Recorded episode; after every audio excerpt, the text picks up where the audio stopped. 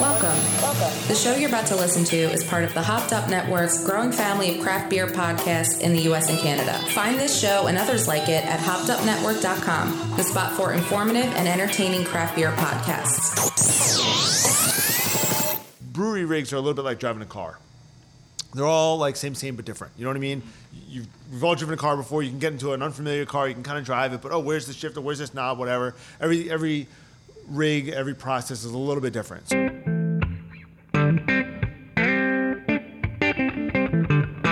That's Jim Barber, head brewer of Two Ton Brewing in Kenilworth, New Jersey. Last Sunday, I sat down with him and his father, Doc, the CFO, in their tap room to talk about their journey to opening about two months ago. Welcome to Over Beers, a craft beer conversation podcast. My name is Freddie Clark.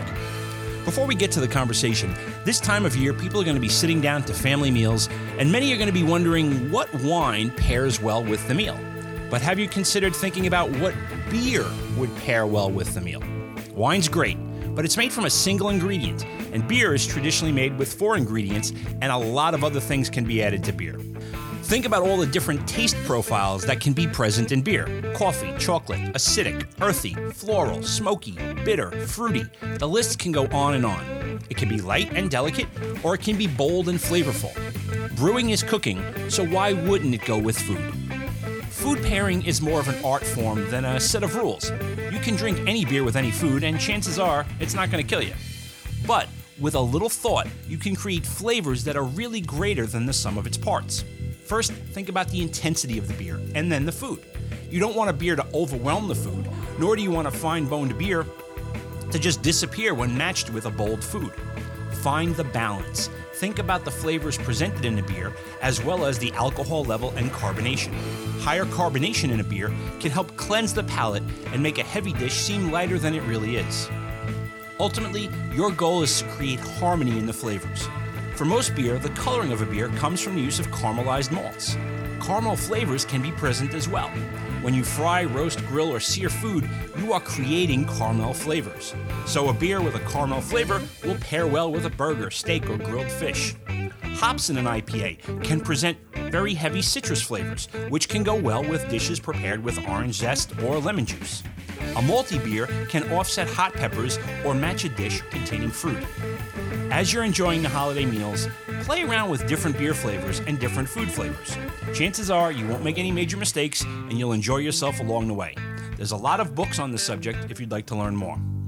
Let's get to our conversation with Two Ton Brewing. We sat down in their downstairs speakeasy room to get away from the noise of the main tap room and had a conversation over beers. Why beer? Like, what, what got you going in beer? Oh, great question. I uh, did a semester abroad in Germany in uh, my junior year of college and fell in love with the panoply of beers offered in Germany. It is really one of the original craft locations. And one of the things that struck me was how all the different cities in Germany have their own unique styles, like sandwiches in America, right? You get the, the Philly cheesesteak or the North Carolina pulled pork slider or whatnot. And, uh, you know, so every town, every city was like a new beer adventure. And I didn't realize, okay, maybe coming from the world of Natty Light in college, no, no disrespect to, uh, you know, uh, uh, Milwaukee's best or whatnot, but, um, you know, there, there was It's only the best in Milwaukee. well, right, right, right, right. There's, uh, you know, there's other flavors out there and uh, other styles to, to discover and such like that. Right. And then, you know, for me, I've always had an inquisitive mind, curious about the way that flavors can combine. And once I discovered that the brewer can manipulate these variables to produce different flavors and aromas, that's where it really Hmm. Right. grabbed my interest in. That's that's always the amazing thing for me with beer is that it's really only four ingredients Right, for the most part. right, I mean, you got you can add some other things on top, but for the most part, it's four ingredients. But the things you can do with those four things, Hmm. and really only three because water is you know water plays a part, but Hmm. Is amazing the different flavors you can extract out of those ingredients. Right. You know, and and to your point with with Germany, I mean, every town having their own brewery and their own styles. That I remember when I went over, it was just it eye opening Mm-hmm. about how much how different it can be one Correct. glass to yeah, another. Yeah, yeah, You know, that variation. yeah, and then and then so uh, you were still growing up, and I'm guessing when you were in college, it was still like that, you know, Bud. Michelob. Yeah, yeah. So I- there was not a lot of option here, really. Correct. Right? Correct. In the late '90s, um, you know, Sam Adams Okay. was around. Uh, the Dogfish Head just come on the scene. 60 minute Mm-hmm. uh, IPA sort of revolutionized between uh, Sierra Nevada Pale Ale, you know, uh, Boston um, uh, Sam Adams Boston Lager, Mm-hmm. and then uh, you know uh, what Dogfish is doing. I, want to actually tip my cap to the forebears that have revolutionized and sort of paved the way for the next generation of craft. Right, right. Okay. Now, what about you, Doc? Was uh, was beer always a thing, or I, actually, the interesting part is that uh, it actually never was a thing. never was a thing for you? My, my grandfather had a, a wine press. Okay. So uh, as a very young boy, we always had wine at our table. Okay. So I never had an affection for beer, quite honestly. Okay. Sounds pretty unusual, but uh, No, no, not at all, not at all. I It's- just never related to it. It's one of those things that has a very, especially in the United States, had a very cyclical, a, a very set cycle. Like Right. for generations, it was you either. It kind of got lost in the U.S. Right, You know, right. beer was not a. It was you know go to the pub after work Right, with a couple right. guys, have a few, and then head home for dinner. Yeah, beer you was know? seen as a lowbrow beverage for, Right. for a long time. Right? Exactly. working man's- that's where porter comes from. And it was the wine that was more of the aristocracy and Right. for the more refined palate. Right. And, So uh, you were way too refined. some some of my the wine that my grandfather made, dandelion wine, was pretty brutal. my mother would say, "Oh, you have to get used to it. You have to learn to enjoy it." It's like, wow, this is really something maybe, else. maybe, maybe craft beer was a better choice. Right. It was might a have been. better choice in the long run. So, so beer. Then it was your junior year in college.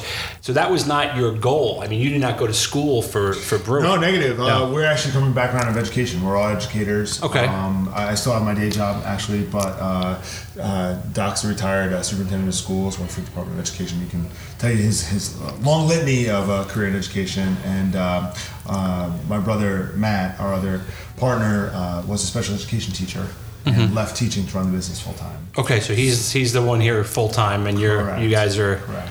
doing it on. Well, uh, Doc's here full time too. here full- Oh, you're here Full-time, too. yeah. Excellent. yeah, yeah. Excellent. Um, So, uh, uh, the, how different is it going from a career in education to running a brewery?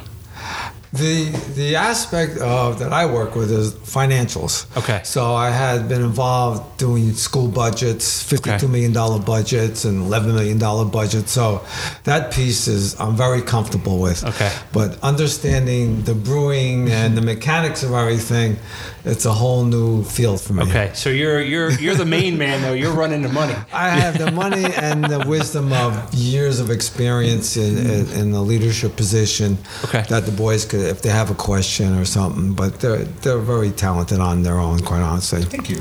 Oh, you, you did a good job then. I, my wife did a terrific job. My wife did a terrific job. She's a saint someday with four boys. I Yeah. said to myself, well, I don't know how you do it. Oh, so it's two other brothers who aren't involved in the in the brewery. Uh, brewery? our, our third brother, uh, Mike, John Michael, is. He's Okay. my assistant brewer. Okay. And uh, the fourth boy, Chris, is uh, going to grad school to be a registered dietitian. Oh, okay. So he's kind of uh, struck off on a different path. Gotcha. Okay. Okay. So you're doing it. You're you graduate edu- with an education degree.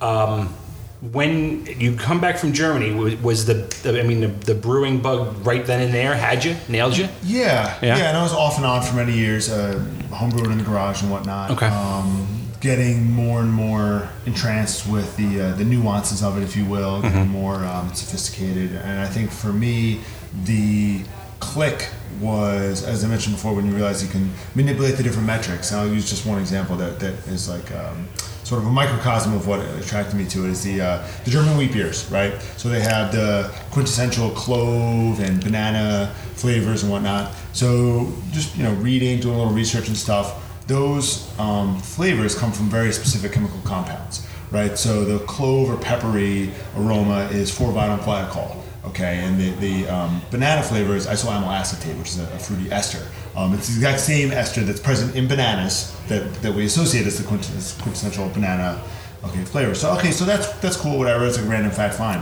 What blew my mind is those are natural byproducts of the yeast. So there's no clove or banana actually added. Those are just naturally produced by certain strains of yeast. And what's so cool is you can control uh, the temperature at which the yeast ferments will depend on which of those are expressed more or less. So if it's over about 72 degrees, Fahrenheit, you get more of the isoamyl acetate, more of the banana estery, and if it's less than 72 degrees, uh, you get more of the, the clove. So that one factor, I was like, oh wow, like you kind of see the strings behind you know, the, the, the puppet of how to you know manipulate those different flavors. And now, now then the question becomes, well, what do I want this beer to taste like? Right. Do I want more cloves? Do I want more banana? Which what, what hops am I using? How can that play off the grain bill? Things of that nature. So that's where my curiosity went for many years. Um, And as I said, I was just a happy home brewer, and it was um, uh, my brother Matt, uh, his youngest son, who saw more of the business opportunity. So around 2012, 2013, as these breweries were starting to proliferate around the state of New Jersey, approached um, uh, our, our mom and dad with the idea of, hey, you know, uh, Matt saw a business opportunity and, and pitched it to them, and, and I'm sitting here talking to you. okay, it was that simple, huh? well, you know, I'm going to give, I'm gonna give my mom and dad a tremendous amount of credit. They've always believed in us, supported us, and uh, I'm, I'm humbled to think that you know the family saw enough talent in, in what I was doing to you know to believe in that opportunity. So what was when, when they came to you with this? I mean, what was your what, what was your first instinct? Was it was it were you on board instantly, or Yes. did you take? Yeah, you were right on board. Okay. I, you know, it's your fa- uh, as a father, it's your dream. You know, your kids come to you with a vision, and I was I had been working at the time full time, so I figured, you know what, the hearse never stops at the bank, right? You, if you can do something for your kids when you're alive, you can see the joy in their face. And Matt said, you know, I only asked him one question. I said, Matt, will it will, will he sell beer? He said, yeah, it's a really good product. I, I said, you know, I don't drink this stuff. And he said, yeah, okay, you think it'll sell? I said, let's do it. Let's give it a shot. Because your life is filled with what ifs, in, in my humble opinion. And my wife was uh, battling cancer. So, uh, and you start to see some, th- your, your perspective changes in that you're saying to yourself, you, there's no given for tomorrow, you mm-hmm. know. So if there's an opportunity, for the worst that would happen is I would lose money. Right. The best that would happen is my kids would be set for life with a business. My grandkids would be set, so that it could be something for the future. Mm-hmm. And even more importantly, to say, well, we coulda, woulda, shoulda, looking back is even more painful. So I figured, you know what? Let's do it. Let's see where it goes. Uh, and uh, everybody seemed to like it. And then when we won an award in 2016 and 2017, I said, that is validation. People- People are voting. This, I feel really comfortable that uh, we would. So I, I never, I never thought that we would not be successful. Right. It's just a matter of how successful is successful. And Right. in my mind, uh, you know, as, as a parent, I worry about pensions. I worry about retirement. I worry about health benefits. That as a younger kid, you know, it's like, eh, it seems like a good idea at the time, but at some point. You get old and mm-hmm. you say to yourself, wow, I think I better have a pension and medical benefits and so on and so forth. So I worry that we'd be successful enough that the kids would be able to draw a nice salary and set up a pension and, and have their medical benefits because in, in education, you're kind of blessed that that's part of the package deal. You may not mm-hmm. make a lot of money, but at least you, at some point you were able to, to get a pension and medical benefits. So that's what I really worried about for my kids that that would be success, that they would be able to draw the salary and then have some money after that. Okay, cool. Spoken like a true CFO. There you go. Yeah, that was a good hire there. right, right, right, right. It was a tough interview, but I was managed to get She got, he got the job. I got you the want to do what? You want to brewery? What are you talking about? So let's. Uh, I want to go back to one thing you said. So uh, an award for what, what, where, for what, and where? Where? what Uh, it was the uh, chocolate vanilla porter Okay. in the Morristown uh, Big Brew Festival. Okay. S- Same beer, actually, back to back years. So. Oh, okay, nice, Yeah. nice. All right, so that you know, so so 2012, you guys decided you wanted to do this. Started exploring the Right. idea. Um, started exploring the idea, and then through 2013, I think started putting some of the pieces together. The company wasn't founded until uh, 31014. Uh, Okay. So, so like pie. we went one for it. So March 10, 2014. Okay. And we uh, you know, sat down with the lawyers, drafted the operating agreement, and really uh, you know, dug into it. Got into it, yeah. So you, you took a path that a lot of places don't start with. You said earlier that you were gypsy brewing first. Correct, correct, correct. And I'm really glad we did. You know, it's, it's taken us a little longer to get to this point, but it's been completely worth it. We brewed, I think, at eight or nine different breweries around the state, um, uh, contract brewing, and then a lot of collabs. Okay. Um, we partnered with Cypress Brewing, Elementary, uh, Rinn Duin, Manskirt, did like three beers with them. Um, other uh, El- uh, Lone, Lone Eagle, others I'm probably forgetting. Uh, so my, my apologies to my brewing friends. Uh, done, but I've done a lot of products, uh, projects rather, and it was really invaluable for me. Okay, um, brewery rigs are a little bit like driving a car they're all like same, same but different. You know what I mean? You, we've all a car before. You can get into an unfamiliar car. You can kind of drive it, but oh, where's the shifter? Where's this knob? Whatever. Every every rig, every process is a little bit different. So we brewed on everything from a, a two barrel system to a twenty barrel system, everything in between, um, through all these different projects, and over the course of I think it was about three years, Yeah. contract brewing, and, uh, and learned a lot. And it was a great opportunity for us, both for me to see the commercial side of things. Okay, because again, uh, after home brewing for all those years, it's certainly different on the commercial side. Okay, but then also to take away a little bit uh, from each experience of what we liked, what we would do differently if we had our own space, and so a lot of those experiences informed the design decisions, the, equipment decisions, all the factors that went into into this space. That's got to be really invaluable because you're not opening your physical space at square one. Right. You know, it's you're not you you've got a basis of well, I've, I've worked on this already, and this was okay, but you know, it gives you a basis to make informed decisions on how you want to build out your plant. correct. Correct. When you were so when you were doing the collabs, when you were doing the contract brewing, where was the beer going from there? Good question. So we had a warehouse in Linden. Okay. Um, very small. It's essentially just a loading dock and enough room for, for a walk-in cooler, a little office. Um, but that was a, a perfect platform for distribution. We've uh, self-distributed. We had about 100 accounts throughout uh, Northeast Jersey. Okay. Uh, bars and restaurants, some liquor stores. We did. Uh, I forget the exact number, but uh, about a dozen uh, different uh, beers and cans and bottles, Okay. packaged goods, things of that nature. Um, but it was just really, and I want to give a lot of credit to Matt for uh, you know just driving around the state, soliciting, distributing beer. You know, it's it's been definitely grassroots. You know, built it from the ground up, um, which has also been nice. To your point about when we opened this space, it wasn't just brand new. There was now all these you know relationships that have been made around the state. You know, Matt can now just call up this uh, you know laundry list of uh, you know taproom managers or, or restaurant owners and say, hey, you know, we're back. We've got such and such beer on tap. Oh, great! Send a sixtel. You know, so. So, from a business plan, then, um, when you were going into this, was it? Did you was distribution always going to be forefront, or did you really decide that the the actual tap room was going to be an integral part of it as well? Good question. Do you want to the yeah the financial um, value of a tap room is just phenomenal. And, and that was my other consideration that we were making some money you know with distributing. I think matt said he had about 102 accounts that he would drive. But you know those kegs weigh 180 pounds i think. Mm-hmm. Mm-hmm. And the sixtels i don't know how much they weigh. And he's he was able my boys are able to lift them and put them in a car. But you know, at my age, I have a hard time with the sixth and I'm saying to myself, and I said to Matt, you know, you, you can't do this. It'll be hard for you to do this when you get older. Mm-hmm. So I'm looking 20 years down the road that having people come to us, we have a tap room, the margin is much, much greater.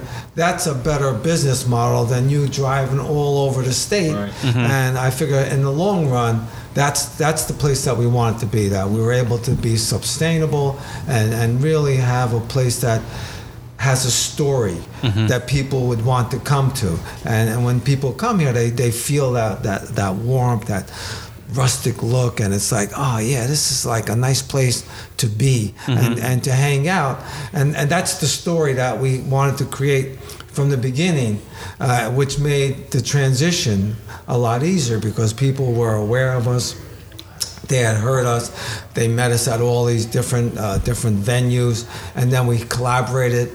And, and it's amazing how the industry, how everybody is so supportive. Yeah. You you one would think, right? I mean, I'm in education, and it's like you're doing a great thing in your school. I may just keep it to what I'm doing in my school. I may not put it out to the world, or I may. I mean, everybody's different. But here, everybody was just so supportive. It's like, oh, well, you should think about this and be aware of that. We did this, and I would do that. And I'm saying to myself, wow, they, they're really giving of their time to for you to be successful. When you would think it's like, in essence, we are competitors. Right. There's a finite market that we're all trying to, but they never look at the point that we are competitors. That they look at there's a community Yep. of friendship amongst everybody, and that's kind of like separates it. And that's probably the reason why everybody is succeeding, mm-hmm. because it isn't one person to talk and disparaging remarks about another. It's that everybody's offering something that the public is willing to try. Every brewery I've talked to, as I've been doing a podcast, everyone is saying that, that same thing. Yeah. You know, when, when we started, and, I, and I'm talking to different people at different stages. Right. So some of them, you know, some of the ones who may have been around a little bit longer are like, oh yeah, well, we talked to just, we talked to Kane, Right. and then you know somebody who's been around for three years, yeah, oh well, you know, this new guy came to us, and and it's such a recurring theme is Yeah. that everybody is helping each other out. And to your point, I don't think a lot of other industries, especially in a retail consumer facing, I think Right. people have the tendency of saying, "Well, I'm on to the magic formula. I'm going to kind Right. of hold on to it a little Right. bit, and you figure it out on your own." Well, I'll write a book about it, and you can buy my book. Exactly, make some money. exactly, right. And the brewing business is totally not like that. Yeah, it's just amazing. Yeah. It's amazing uh, the friendship and and the community that it engenders. Right. And and I've said it before. I think from especially when you start to get into the consumer angle, the people who like craft beer see that that the community exists between the breweries, and that helps bring more of the consumers in People respond. because people respond to that and they see Right. you know what when they talk about community it's not bs Right. they're they have a sense of it themselves and it brings everybody else along for the ride too And and the whole the whole mindset. Uh, I mean, you're not going to have one competitor say, "Go to my competitor and try their product." Right? Yeah. Google's not going to say, you know, you should go to some of our other competitors and try them or whatever, as opposed to the beer community where they're going to say, it's like, oh yeah, go. This brewery does this kind of a beer. If you're looking for this kind of a beer, this one does uh, specializes in that. You might want to check it out. So there's that sharing of information and you know having having people that put out information is the other vehicle that has been extremely extremely important that you know there's enough internet uh, podcast. There's enough vehicles to promote communication that the word gets out.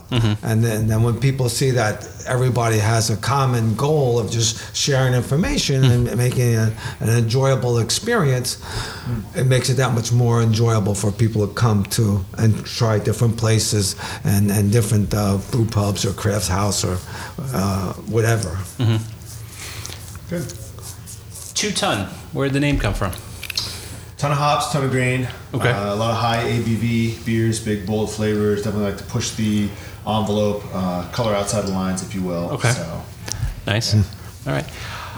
When you are brewing, um, big ABVs, you know, big big on taste. Are you sticking to traditional recipes? Is that is that German influence holding, or is that a starting point and you're jumping off to other other things? yeah, uh, great question. And, and when we try some of the beers later, I think you'll see we'll, we like to put a little twist on everything. So if you try the uh, Altbier, which is a style, traditional style from Dusseldorf, uh, it's, it's traditionally um, uh, Altbier meaning old beer or old style of brewing. When lagers became popular in the 19th century, some uh, breweries continued doing ales, or the traditional way of doing it, uh, but they were using the, the Pilsner malt at the time with, with ale yeast. So we said, okay, well, what would happen if we try to we try to aim for the same characteristics of that style? Okay, so it's going to be yes, a little malt forward, but a dry, crisp finish. Okay, it's going to have some hop presence, but it's certainly not what, what, what the IPA drinker would describe as hoppy. Um, an amber colored, similar to a Vienna lager, right? To ca- capture all of these characteristics, but again, put a little twist on it. So instead of Pilsner malt and ale yeast, we use Irish ale malt and lager yeast and sort of flip the script on it. So Mm-hmm. one little thing, and actually had a gentleman um, come in. Uh, I, as I said, I did a semester abroad in Germany. So when he began speaking with me, I immediately detected his uh, German accent.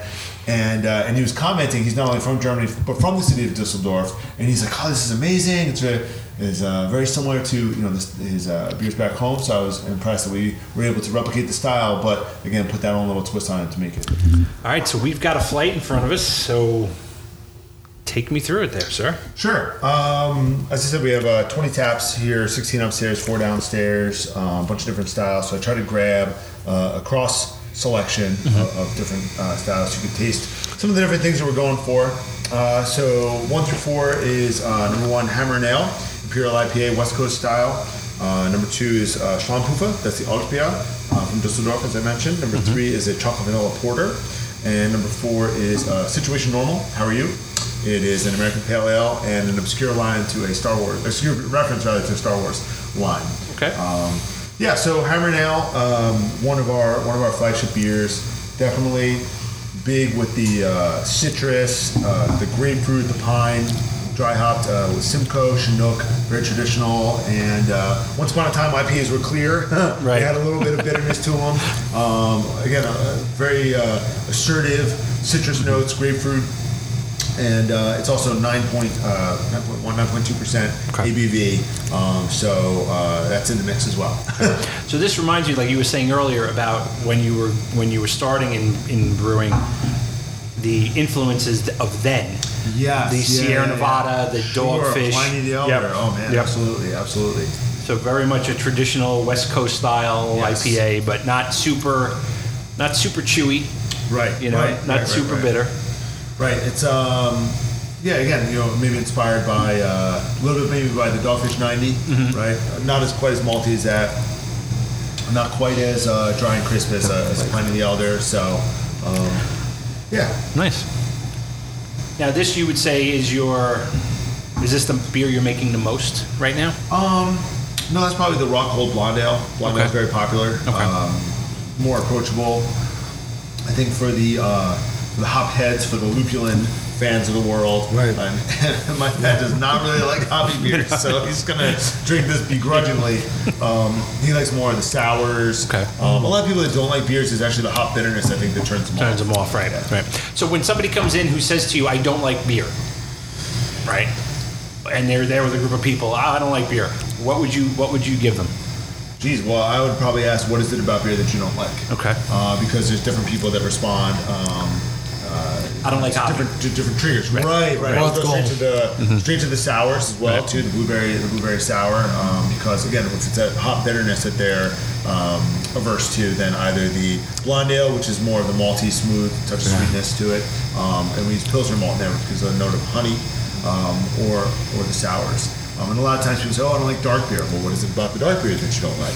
Um, because again, the color and the flavor are not necessarily connected. They're, they're connected in our mind, Right. And right? usually the lighter beers, the, the darker beers can be the lightest beer. In flavor profile. In flavor profile, yep. Yeah, yeah. Yep. So sometimes we'll uh, ask uh, customers if they're brave enough to close their eyes and try it, and then guess if it's a, you know, what the color is.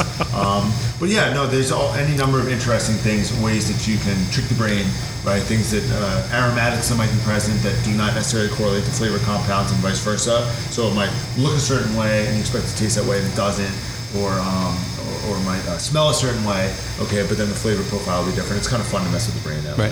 Oh, cool. And, and our hammers are, are number one uh, seller for guy, folks that really like the IPAs and a nice beer, and for folks that like um, a light beer. It's like, what you, I really don't like. St- our, our blonde gold is our number one seller. Okay. You So know, it's it's um, you can almost pick by gender uh, which, which folks like this style and which folks like that style without trying to be. Chicks like hops. if you've met my wife, chicks like hoppy beers.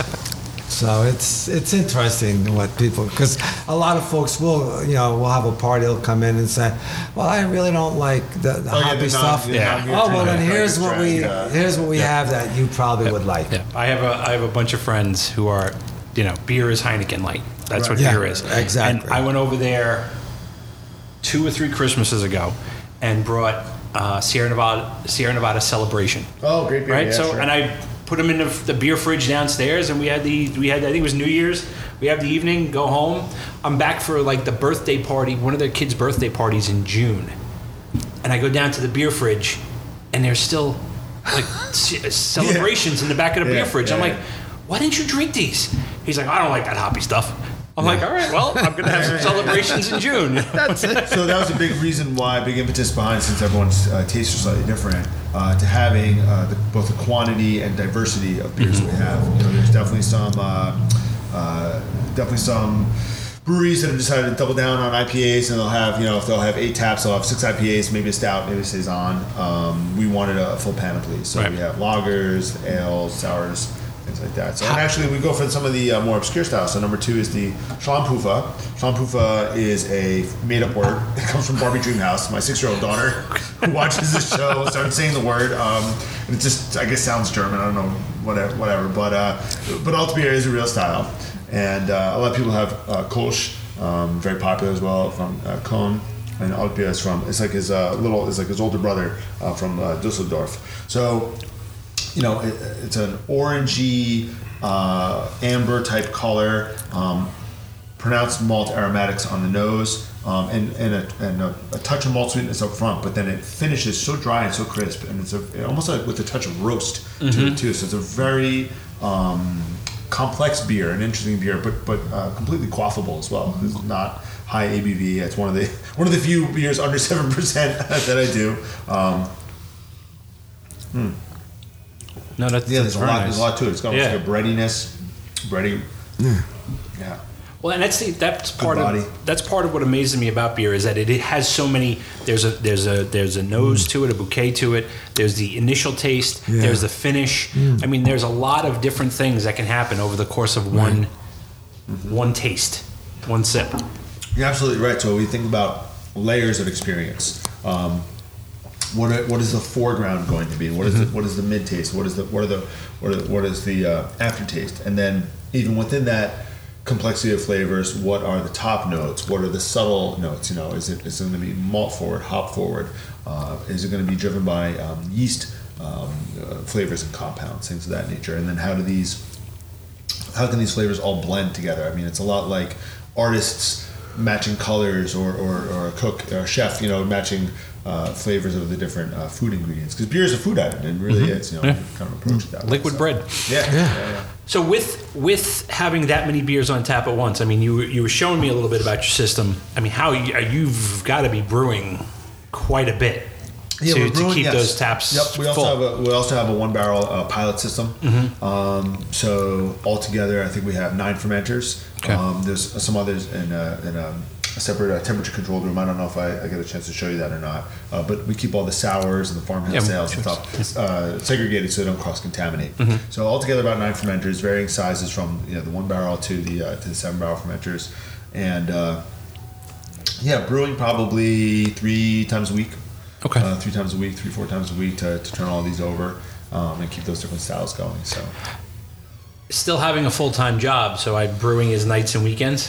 Uh, so yeah, so I Yeah. brewed yesterday, but um, I'm very thankful to have both my brother uh, brothers Mike and Matt uh, assisting me, and we Okay. also hired a full time assistant brewer to be here uh, during the week. So Okay. he's here Monday to Friday. Uh, uh, a friend of friend of mine actually that I met. Um, festivals and stuff years ago, and he, has, he had about uh, five years uh, brewing experience at another uh, brewery in New Jersey, and then ended up working at a homebrew shop for a little while, and uh, became available. So we snatched him up, and he's been doing a great job. Nice. Okay. Cool.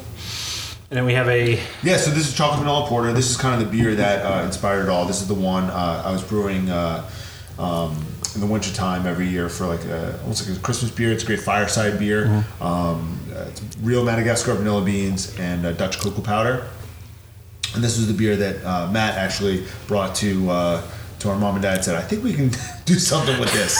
um, so yeah, this is one of our core beers, um, and it took a long time and a lot of variations to figure out the right blend of chocolate and vanilla. So I imagine uh, you know you're on the boardwalk that like swirl, the chocolate and vanilla swirl ice cream cone, right? Yeah. You you distinctly taste like that. You, you should distinctly get the vanilla, particularly in the nose and in the forefront, but then you also get that chocolate, the roasty uh, you know, chocolate finish. And so to have the, those two layers of flavor um, in in balance and hopefully in harmony, that's uh, that's the goal. Right.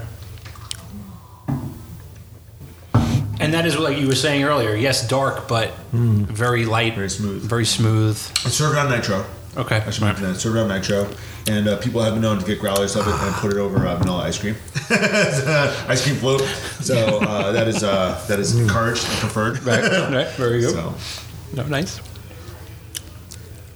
And then last but not least, yeah, uh, we're going back to the uh, realm of hops. Okay. So I pulled this is uh, situation normal. How are you? It's uh, when when uh, Han Solo and Luke go to rescue Princess Leia from the Death Star, and he's wearing the stormtrooper uh, costume, and uh, that's anyway. That's all right. You can geek out. Yeah, That's all yeah, yeah, yeah.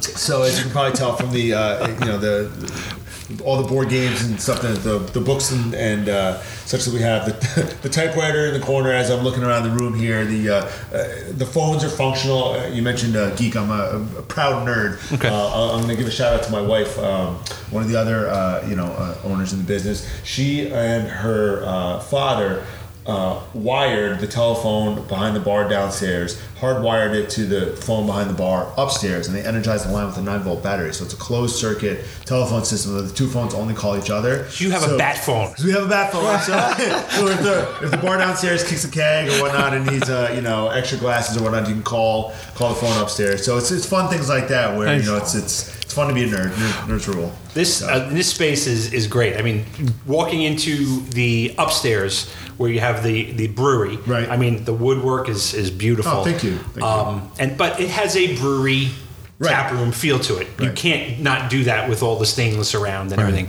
But down here, the, the room we're recording in now, I mean, you the way you ex- explained it when we first walked in was that speakeasy feel. Yeah, yeah, And it yeah. definitely has that. You know, with with just off off to the side Mm-hmm. right now, very quiet. But you know, the, the the tin work on the bar, the books everywhere. I mean, it definitely has a. You're not in a brewery. You're in a separate. Right, right, you're in a separate right. little separate little space. Yeah. Yeah, a little separate little space, world. Yeah. Yeah. There's not a lot of uh, spaces like this in Union County, so we wanted to bring something a little different. So. Right. Nice. Uh, anyway, back to the beer. So this Okay. is uh, uh, an American Pale Ale, and I think it's a, a tough style to brew because it's very easy to make an IPA. you know, Pale Ale uh, has a little more restraint to it, and what I mean is it's easy to make an IPA because you can also overdo it with the hops. Now, some people might say there's no such thing as overdoing it with the hops, um, but you know, for that fine line between a Pale Ale and IPA, you still want some of that uh, malt expression. You still want a little bit of sweetness. It should not be uh, too bitter or astringent. Um, it should have hop aromatics present, but at the same time, uh, you know, uh, find that find that balance. Right. So this is brewed with um, 100% Cascade uh, in the in the boil. We actually use a product. It's a it's um, a Cascade hop extract. So it's like a, a I don't even know how to call it. Like a, um, it's more refined. They actually use um, like liquid CO2 to strip the lupulin glands, the active ingredient from the hops. They, they strip that um, um, from the and remove the vegetal material, so you don't get any of like the coarse vegetal bitterness. It's just pure like uh, alpha acids and, and beta acids, which are your bittering agents. So we use that uh, CO2 hop extract in the boil, and then this is uh, dry hopped with some of the more. So that's a nod to the traditional aspect of the pale ale. So you always do something a little bit different.